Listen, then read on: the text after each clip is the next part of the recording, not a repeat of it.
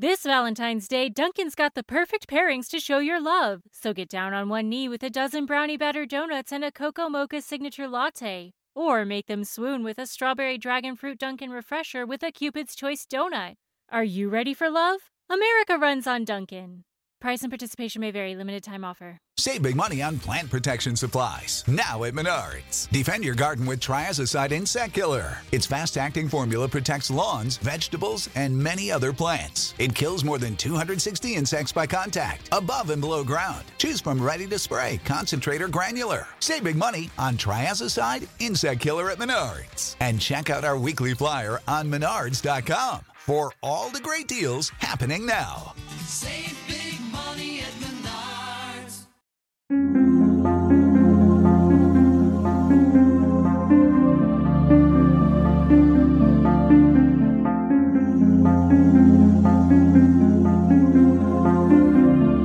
History tells the story of the world and of our lives. Sometimes that history goes bump in the night.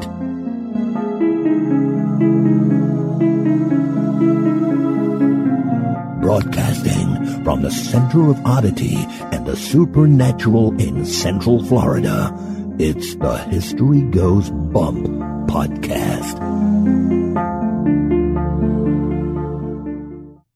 Hello, you spooktacular people.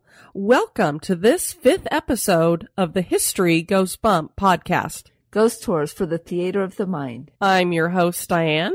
And this is Denise. And as you might be able to tell via the audio, uh, we're both a little under the weather, so we don't have our perfect radio voices on this evening, so we hope you'll bear with us. Tonight's show, we're going to be featuring the Hollywood Roosevelt Hotel. But before we get into that, we just want to remind you to make sure to check out our website at historygoesbump.com. That's where you can find out everything you want to know about the show, from places to find the show to our emporium and various other things. Also, we want to let you know that Tuesday, this upcoming Tuesday, October 21st, we are going to be interviewed on the Write Stream Radio Network. Darianne Di Giovanni started this network and she is going to be our interviewer and we will be on at 4 p.m. Eastern time. So you'll have to figure that out according to whatever time zone you live in. But again, that is Tuesday, October 21st at 4 p.m. Eastern time. We will be on there. It is a live show on Blog Talk Radio. So you will be able to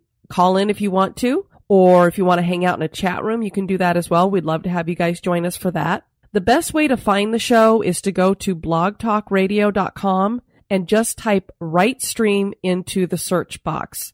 And that is right as in W R I T E and then stream, S T R E A M, all one word. I will also post the link at our various places that you can find us in the social networks, you know, Facebook, Twitter, Tumblr, Pinterest, Google Plus, all those places you can find us. I will post the link there. And after the interview is done, I also will post up the podcast so that you guys can listen to it after the fact if you're not able to listen to it live.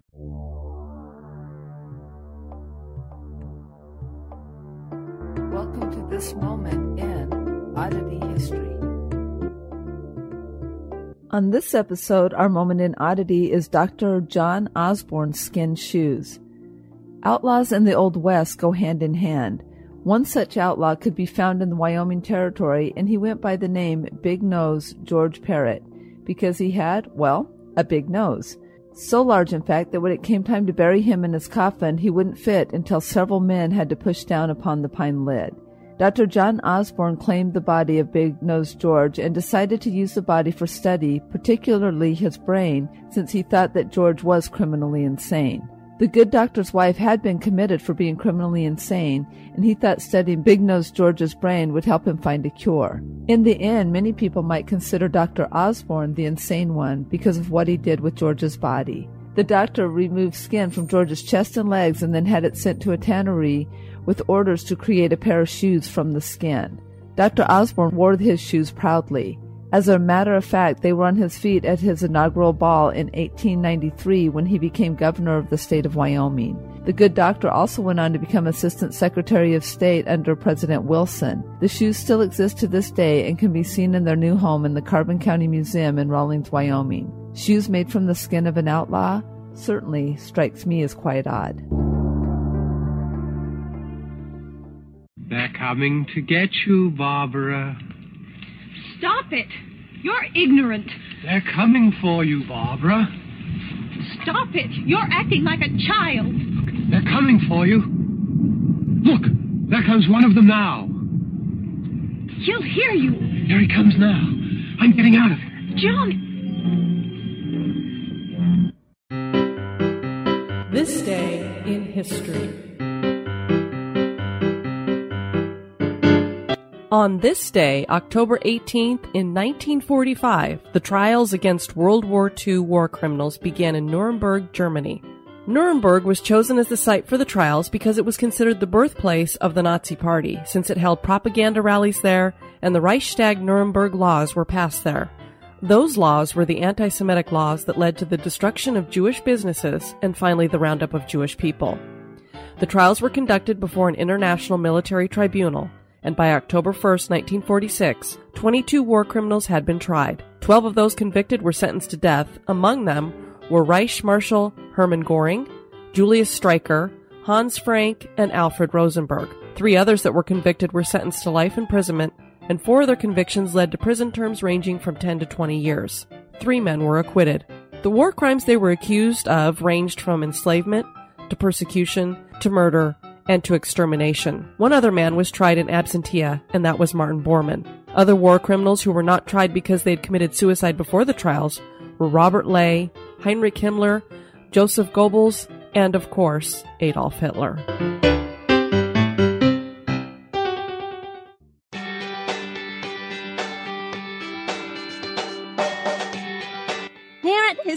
Bump, we pride ourselves on being commercial free and we will never charge you a subscription fee for content. Obviously, it's not free to produce the show, and research takes time.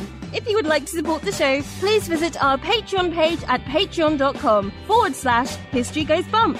You can support the show for as little as $1 a month, or perhaps you just want to make a one time donation. Click the donate button on our website at historygoesbump.com. The best support, though, is sharing the show via your social networks. We appreciate all our fans and thank you. The Hollywood Roosevelt Hotel is located in downtown Hollywood at 7000 Hollywood Boulevard. The architecture of the hotel is in the Spanish colonial revival style, featuring rounded Moorish windows and wrought iron chandelier and lights, with a giant lighted sign atop the edifice. You've probably seen it featured in many movies. The architects were Fisher, Lake, and Traver, a short-lived architectural firm that also designed the Stillwell Apartments in Long Beach and the Phoenix Westward Ho Hotel. If the name of the hotel makes you think of a president, that would make sense because the hotel is named for President Teddy Roosevelt. Stalwarts of the Hollywood community financed the building of the hotel and included Mary Pickford, Louis B. Mayer, Sid Grauman, and Douglas Fairbanks. The hotel climbed to 12 stories and featured 300 rooms when it was finished, and it officially opened on May 15, 1927. The grand opening was celebrated with several celebrities from Charlie Chaplin to Will Rogers to Greta Garbo. The Roosevelt fell into decline in the 1950s and a new owner remodeled, painting the hotel a horrid seafoam green and demolishing the historic archways. The beautiful painted ceilings were also covered. The wrecking ball came calling in the 1980s, but the Radisson brought the building and attempted to restore the Roosevelt to its former glory, using historic photographs for guidance, and they did a good job. Thompson Hotels later brought the Roosevelt, and they manage it to this day. Parts of the Walk of Fame line the outside of the hotel, and the building beckons visitors to visit and transport back to the golden age of Hollywood. The hotel features vintage bowling lanes, an Olympic-sized pool with the David Hockney mural painted at the bottom, live theater, and the Tropicana bar.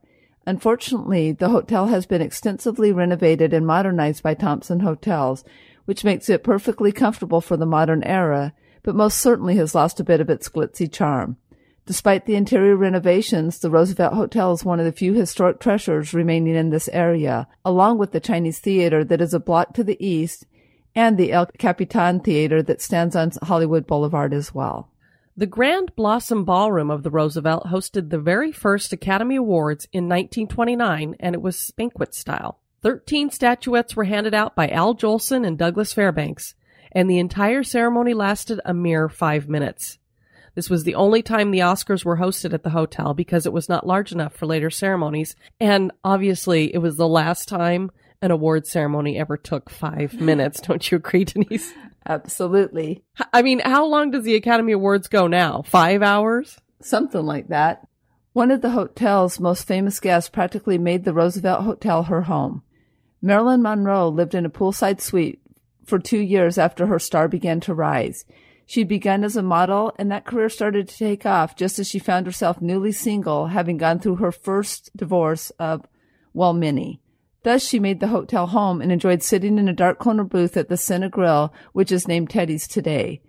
The room was the largest and best in the hotel, and that suite is now named for her. Marilyn also posed for her first ad ever, an ad for suntan lotion on the hotel pool's diving board. Other famous people would make the Roosevelt Hotel home as well. Clark Gable and Carole Lombard lived in a penthouse there, and that penthouse is now named for them. Along with the name change came a price change. A penthouse that Gable paid $5 a night for now runs a whopping $3,500 a night. Montgomery Clift lived at the Roosevelt during the filming of From Here to Eternity and paced the hallways of the ninth floor as he memorized his lines. You may also know Errol Flynn as Robin Hood, but did you know him as a bathtub Jenner as well? The Roosevelt had a barber shop, and Flynn used a back room there to brew his famous gin recipe. And if you've seen The Little Colonel starring Shirley Temple, you may recall the fabulous tap dancing routine she does with Bill Bojangles Robinson in the film. They practice that routine in the Roosevelt Hotel on the stairs between the ballroom and the lobby. With so much activity and so many famous people coming and going throughout the years, one would imagine that the Hollywood Roosevelt Hotel is haunted, and it reportedly does host a few specters. As mentioned before, Montgomery Clift has stayed on the ninth floor and paced the hallways. Apparently, his spirit liked the hotel so much that he has returned and can be seen pacing the floor and also practicing his trumpet. Room 928 had been his room, and people report feeling cold spots in the room, and both maids and guests have been touched in that room. A mirror that had once been in Marilyn Monroe's suite was moved to a wall in the lower elevator foyer. People claim to see the reflection of Monroe in the mirror. Recently, the mirror was moved into storage. Monroe is not stuck to just haunting her old mirror, though. She has been seen and felt in her suite, which is room 246. She has also appeared in the Cine Grill, and the scent of her perfume lingers. Carole Lombard has been seen hanging around the penthouse she once shared with Clark Gable. A couple of non celebrity ghosts hang out in the Blossom Room. Psychics claim a nervous man in a tuxedo resides in there on occasion, and also another man in a white suit has been seen near and playing the piano. Piano music has been heard coming from the room when no one is there as well.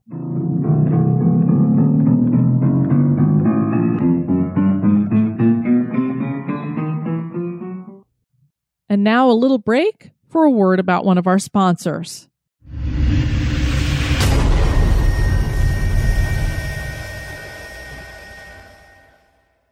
Unseen entities occasionally take a dip in the pool. That'd make it different for those nighttime dips that you might want to go on while visiting the Roosevelt. Just saying. The website hauntedhouses.com reports, quote, security guards have seen ghosts take a late night, early morning swim in the pool. One such ghostly resident decided to do so at 3 a.m. in the morning to beat the crowds.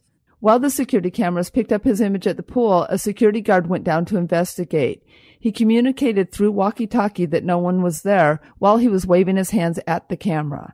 However, on the security camera, the guard was waving his hands right through the apparition's head. You know, this story reminds me, since it's security guards and it's a security camera. I don't know how many of you've seen the video that's floating out there. It's gone viral and there's a lot of news stations that have been reporting the story out of New Mexico, but there's a police station down there that is reportedly haunted. And if you haven't seen the video and you don't believe in ghosts, you might after you saw the video because there's, first of all, it's the police who you trust and they're watching on their security camera as this looks like a person walks through a back gated area that they have. I know I posted the video for this up at uh, History Goes Bump on Facebook. I'm sure if you go to YouTube and search New Mexico Police Station Ghost, it'll come up.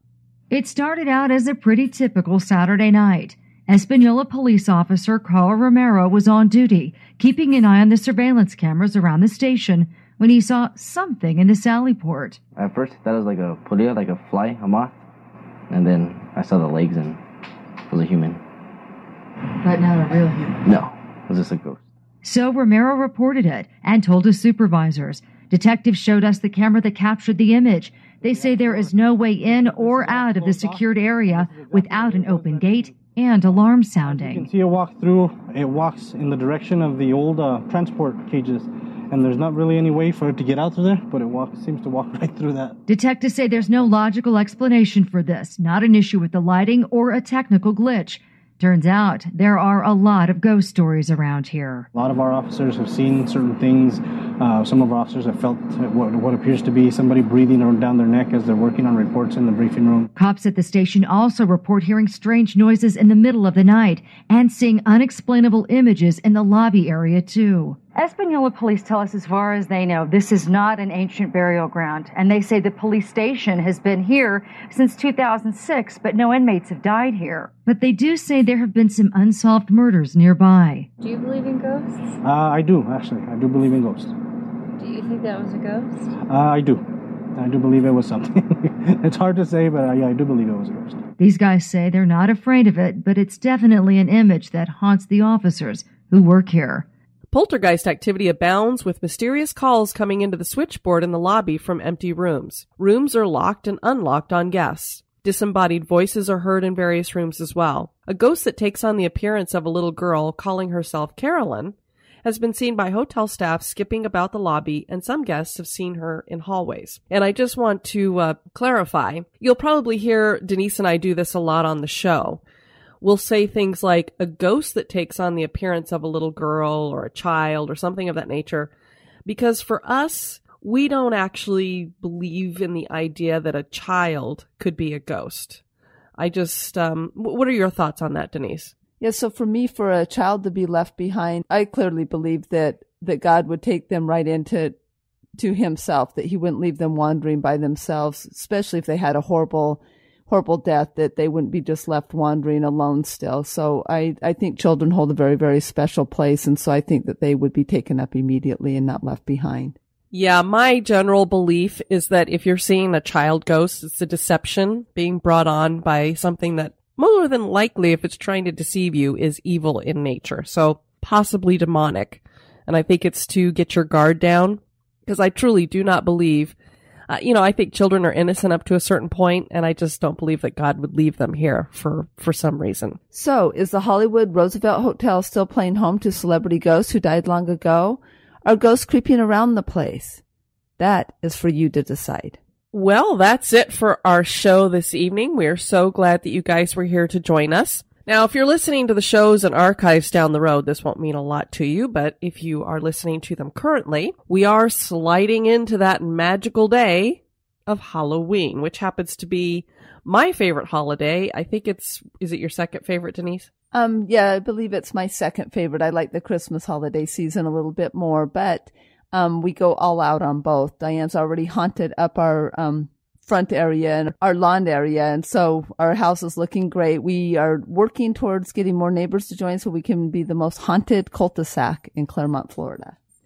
Yeah, we have a little haunted cemetery out front, and I have a couple of other ideas for things that I want to add to it this year. And one thing I would recommend to you guys over at YouTube, there is a couple, a husband and wife, and I believe they're under Hollywood Haunter, and they do little DIY videos of how to make very cheaply generally speaking, props for your Halloween decorations in your front yard or your backyard or what have you. So if you want some ideas for some things that you can do to haunt up your place, I would highly recommend their videos to you.